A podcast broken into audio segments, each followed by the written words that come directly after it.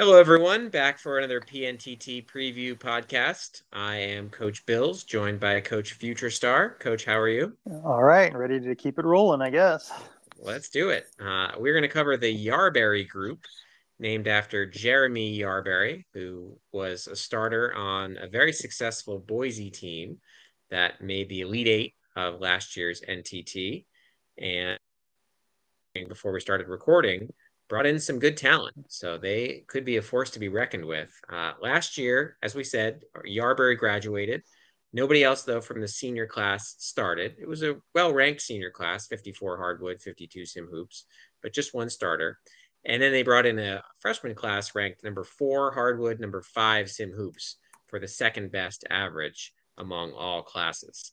Um, and you take a look at their team, the freshman class, uh, Sergio Blake is a name I recognize right away. I believe Coach said he was just a 1 1 tie on the message board. I remember that because I, I, remember thinking about maxing him and then wishing that maybe I had when I found out he wasn't as popular as I imagined he might be. Uh, six seven playing small forward last year. Very solid overall numbers, scored almost 20 points per game. Uh, and then Elvin McKinney even had slightly better stats, six eight power forward, more efficient, similar points per game good defensive numbers as well. And Kyle Tolbert looks pretty solid too, six five, playing playing shooting guard in high school, 15.7 points per game for him. So just one starter gone, four coming back, very successful team what do you see this team doing, slotting in the new guys? I mean, can you make any kind of projection there? What do you think, Coach? Um, no, I mean, it looks like they just have a lot of talent kind of spread throughout the lineup. I mean, even in their bench, uh, you know, their their bench, maybe not any, you know, kind of you know, stars uh, lurking beneath the surface there, but they're all very solid players that they bring back. Um, some quality players that they bring in for sure. Uh, Sergio Blake and Elvin, Elvin McKinney being the two that caught my eye. Um, I'm not sure exactly who takes Yarberry's spot. I don't think there's an obvious solution on the bench, so I got to think one of these freshmen is going to step in. Um, Kyle Tolbert to me looks more like a, a uh, point guard, um, so I don't know where he's going to fit. Um, maybe he'll have to to go on the bench, maybe as like a little bit of an undersized small forward. But I think Sergio Blake or Elvin McKinney, Elvin McKinney, to me, his offensive numbers really stand out to me. Um, and I think maybe at small forward, he's the type of guy who could take advantage of some matchups there at six eight um, and see his numbers go up even more. Um, Sergio Blake did play small forward in high school, and like you said, uh, he was a small tie. I think one of the reasons is because I think his turnovers were a little bit high um, before uh, recruiting actions were due, and they did come down quite a bit over the course of the season. Still a little bit high for my liking at small forward, but um, not not terrible. Um, but yeah, McKinney kind of intrigues me. Oh yeah, yeah, McKinney looks like a good player. I think they maybe have different skill sets, both good. You know, there might only be one spot in the starting lineup for them, but they probably both deserve to be starters on good teams. So they'll they'll probably both get their opportunities. And like you said, the bench is impressive. I mean, no superstar, but to see no single digit game score per 30 minutes on the team, that's kind of rare. You don't, you don't, you don't usually see that. So it's not a surprise that they were as successful as they were. And they're certainly going to be a very formidable number one seed in this group. Yeah, absolutely. Uh, um, yeah. no, yeah, go ahead. No, no, yeah, that's. Uh, I was just going to say I agree. I mean, yeah, they're just a very deep team, um, and that's hard to build in League 31. You know, if, if you can, if you're pretty deep, one through ten, you've got no obvious holes um, on the bench because usually most teams, even the good teams, have you know a couple spots on the bench where you're just praying that your starter doesn't get into foul trouble. Um, but this team doesn't seem to have that. Now, while they may not be as talented as the starters, they're certainly not going to cost you when they're on the floor. Yeah, absolutely. As you say, it's an impressive recruiting and coaching job uh, that Coach D. Crusoe has done of late. Number two seed in this group is the Scranton Paladins out of Conference 3. They were in the NTT last year as a number seven seed, won a game, and then proceeded to lose their next five. But a good season for them. They graduated two senior starters Leon Ward, the six-seven small forward, and then Michael Davidson, who was a bit undersized at six-six, playing power forward for them last year. And he didn't get full starters minutes either. He platooned with another senior, Zachary Johnson, also six six, playing power forward at the backup spot for them. So those guys are out the door. They were ranked decently 88 hardwood, 59 sim hoops. And the freshman class that came in isn't ranked quite as good, as quite as well, excuse me. 167 hardwood, 176 sim hoops. Uh, there's a six eight power forward in there, and Joseph Scales, who didn't score but did some other things well. Looks like a good passer. And then a couple of shorter players who could score a bit in Halstead and Hassan. But I don't know that there's necessarily a good fit to slot in at a power forward spot that was already a bit of a weakness for this team last year. So I think, unfortunately, a spot that they were able to cover up last year might be a little bit harder to cover up this year. Yeah, I mean, of the three guys they brought in, Joseph Scales looks like the only one who would have any sort of impact, maybe at this level. Not a great player offensively, but can do a lot of other things reasonably well. I mean, this team is definitely hurting for size. Um, you know, losing uh, not only your undersized power forward, but uh, your six seven small uh, small forward. They were very small on the bench. Um, six six six six at backup power forward, backup center. They do have a six ten guy on NA, and my thinking is he must not be very good at all for them to be that undersized yeah. and and for him not to be playing. So, um, but this season he may not. Uh, Coach uh, Winger may not have a choice um, because it, it, you just can't be that short in this league. Um, uh, so I don't. I'm not exactly sure what what's going to happen. Uh, one of the the bench players, perhaps someone like uh, Zachary Johnson or Edwin Richardson, you know, who were playing undersized in the post last year. Maybe they go in at small forward and Scales takes over at power forward. Um, but, uh, you know, at least they do return a little bit of offense. And Kalen Thompson, their starting shooting guard, he was actually pretty impressive as a, as a little bit of an undersized shooting guard at 6'2, scoring 20 points a game, nearly 60% true shooting. Uh, Rashad Henley, even their starting center, even though um, he didn't get that many opportunities. He's going to have to be a little more selfish and take some more shots because he was also right around 60% true shooting. Um, so the offense looks like it's probably going to go right through those two guys. Um, it's just filling in everything around them that, that looks like a question. Yeah, exactly right. I mean, I want to try to phrase this as a positive. Impressive coaching job last year to make the NTT and get to the second round, um, just because the talent isn't necessarily there, wasn't necessarily there and there were some holes on this roster, as we mentioned. We didn't really discuss the point guard. Austin Lass didn't have great numbers for them last year. The backup, Duncan Atherton, was better. Maybe he finds his way into the starting lineup this year. Who knows? Uh, but definitely some problems on this team. And Thompson and Henley, as you said, did a nice job uh, really carrying them last season. But I think it would be a pretty good feat for them to get back to the NTT this year, from what I'm seeing. Yeah, I mean, it, it does look like their conference is actually uh, very weak. Um, uh, so maybe they, they have an outside chance of getting there again. But if they did, it, you know, it, it's probably not going to be as, a, as an impact team. Um, it, it, would be just kind of be kind of defaulting their way in.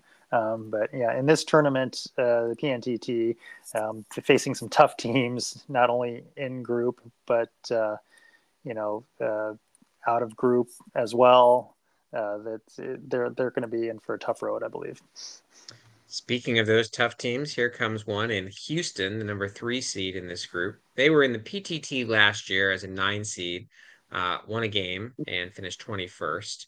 But there is definitely some talent on this team. Now, they graduated three senior starters. It was number 11 Hardwood, 13 Sim Hoops was that class. Those guys are gone in Jason Ryan at point guard, Patrick Eggers at small forward, and Josiah Courier at center. Uh, but fortunately for them, they brought in a pretty nicely ranked freshman class to replace that group, number 32 Hardwood, 46 Sim Hoops, uh, led by Alexander Croxton, who is a big guy I remember from last year. I didn't personally recruit any big guys last season, but uh, a coach I know well in Hershey did. He was on this guy. Uh, he was a good player. I think he was a 2 2 tie, something like that.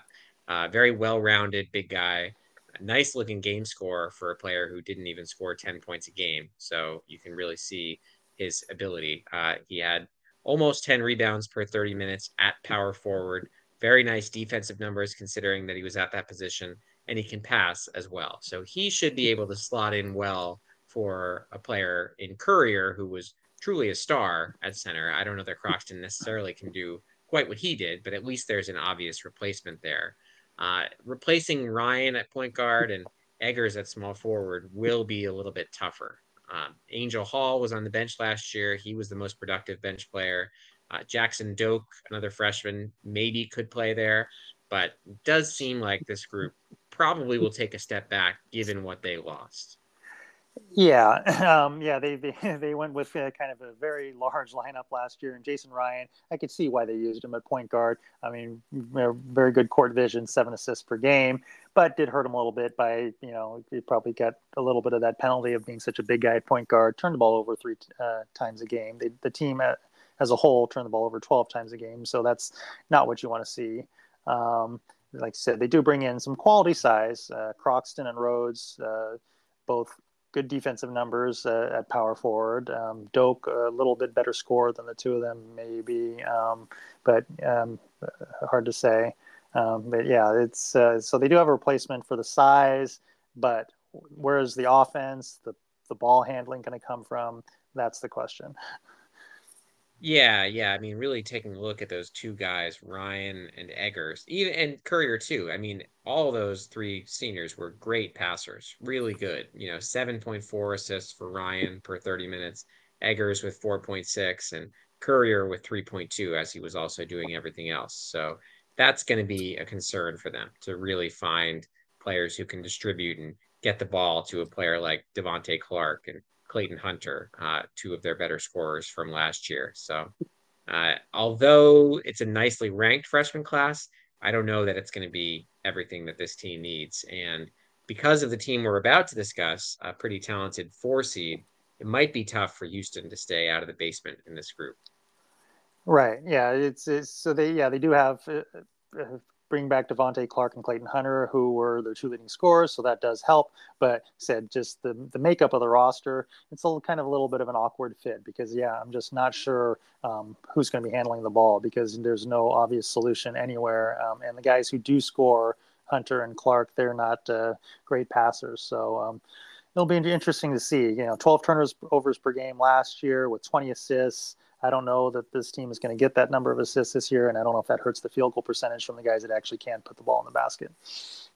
Yeah, potentially could be a challenge. It's interesting to look at. They have a fair amount of talent according to recruiting rankings. I mean, they've got a junior class now ranked eight hardwood, eleven sim hoops. I guess led by Hunter, and the even what is the sophomore class is ranked 200 by sim hoops, but 98 hardwood, suggesting that Clark is a pretty good player. So uh, you, you, you look at that and you think there's a case for this team, but yeah, something about it just doesn't quite seem right without the passers. But uh, as I alluded to, the four seed here, Las Vegas, has some talent and could even be, I don't want to spoil our overall group take or mine, but they could be the biggest challenger to Boise in this group. Let's let's take a look and see what we think after we evaluate them.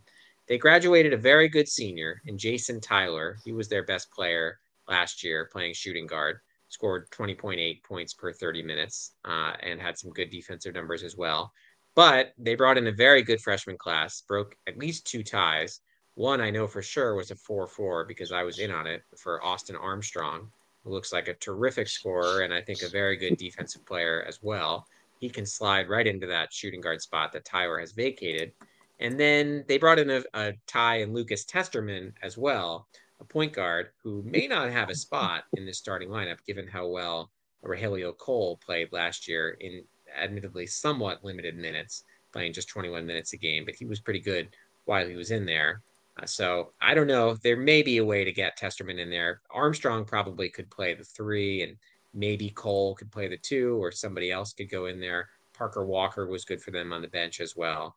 Um, but there's at least some talent on this team they made the PTT last year, graduated their best player. So I don't want to get ahead of myself and suggest they they really are at Boise's level. I, I suppose I don't think that, but uh, I guess I'm just influenced by the fact that they swiped Armstrong, who I, I think is going to be really good. yeah, um, Austin Armstrong looks like the type of player that that you can build your team around. I mean, his numbers at power forward were, were exceptional. I mean, as a six six guy playing power forward, to be shooting almost fifty five percent from the field, nearly sixty three percent true shooting, and the three point shooting is is what really you know draws your eye. Um, almost fifty percent, and not on a little bit, you know, small volume, but not that small. So I mean, he was taking you know, he, he, was 50 for 105 on the season. So against bigger defenders, that's pretty impressive. Um, and I'm not sure if we're supposed to discuss uh, um, scrimmage results, like or if that's supposed to be confidential. But I will reveal that we did play them in a, a, set of two scrimmages. It looks like one of them he used a kind of a little bit of a different lineup, but the lineup that I would use is the one that he played in one game against us, in which Austin Armstrong was very impressive um, at shooting guard. So um, if he's able to, to to fill in at that spot um, and and kind of play the way that, that I think he will, I mean they're, they're going to be pretty dangerous. Yeah, and and and probably looking at it, Testerman will be in there too. The more I look at it, because he was a tie as well. He's a good player. You probably they'll find a spot for him. Their concern more will be with the front court. Uh, they weren't great in those spots last year. They were okay. Jaden Woods was mostly the power forward. Milton Nicely was center was the center. Those guys were all right, but not great. And that's really, I think, where they will probably fall short against, you know, sort of the best teams or team in this group. So transitioning to that, I see Boise as a pretty prohibitive favorite here. Is that fair to say? Yeah, yeah. I mean, they, I mean, the, the schedule out of group is, you know, somewhat tough, but um, not impossible. Um, and they're a team that, like we talked about, they're pretty well rounded. I mean, there's not really many holes in, in their roster. Um, they have kind of uh, a little bit of everything. They have the scoring, they have the def- the defense, they have enough size. Um, good coaching. Um, Coach D. Crusoe, um, I definitely recognize him from other leagues, and he does a good job with each and every one of his teams. So um, it, it, they look like uh, definitely the team to beat, especially coming off that Elite Eight run last year. Yeah, absolutely. Uh, do you see Las Vegas as the second best team in this group, the way I was hyping them up, or do you see it differently? Yeah, I think Las Vegas is would be this the second best team. Um, they they face a couple teams ranked uh, higher than 100 in their out of group schedule too, so they might have a little bit of an easier road than some of the other teams. Um, as, compared to Houston and uh, Scranton. Um, Scranton has a very, I think we mentioned, they have a very tough uh, out of group schedule. Um, so Las Vegas, if Armstrong could come in and perform the way it looks like he's going to perform, they get similar production as to what they had last year. Yes, the size is an issue, and like we've mentioned with uh, some other groups, you know the shot blocking isn't quite there, the interior defense, um, rebounding, you know that's going to be a problem. But they're definitely going to have enough offense um, to keep them in games. Uh, so um, I think that they're going to win their fair share um, and could I don't know about challenge Boise for the for the title in this group, but definitely challenge for a playoff spot. Yeah, absolutely, and they benefit I think from being the four seed in this group because of their performance last year, which wasn't so bad, but they were a 14 seed in the PTT, finished number 114 in the power rankings, and then to bring in this much talent, they they could take a bit of a jump. Uh, all right, that covers it for this group. Uh, who knows whether we'll be back or not? We'll find out.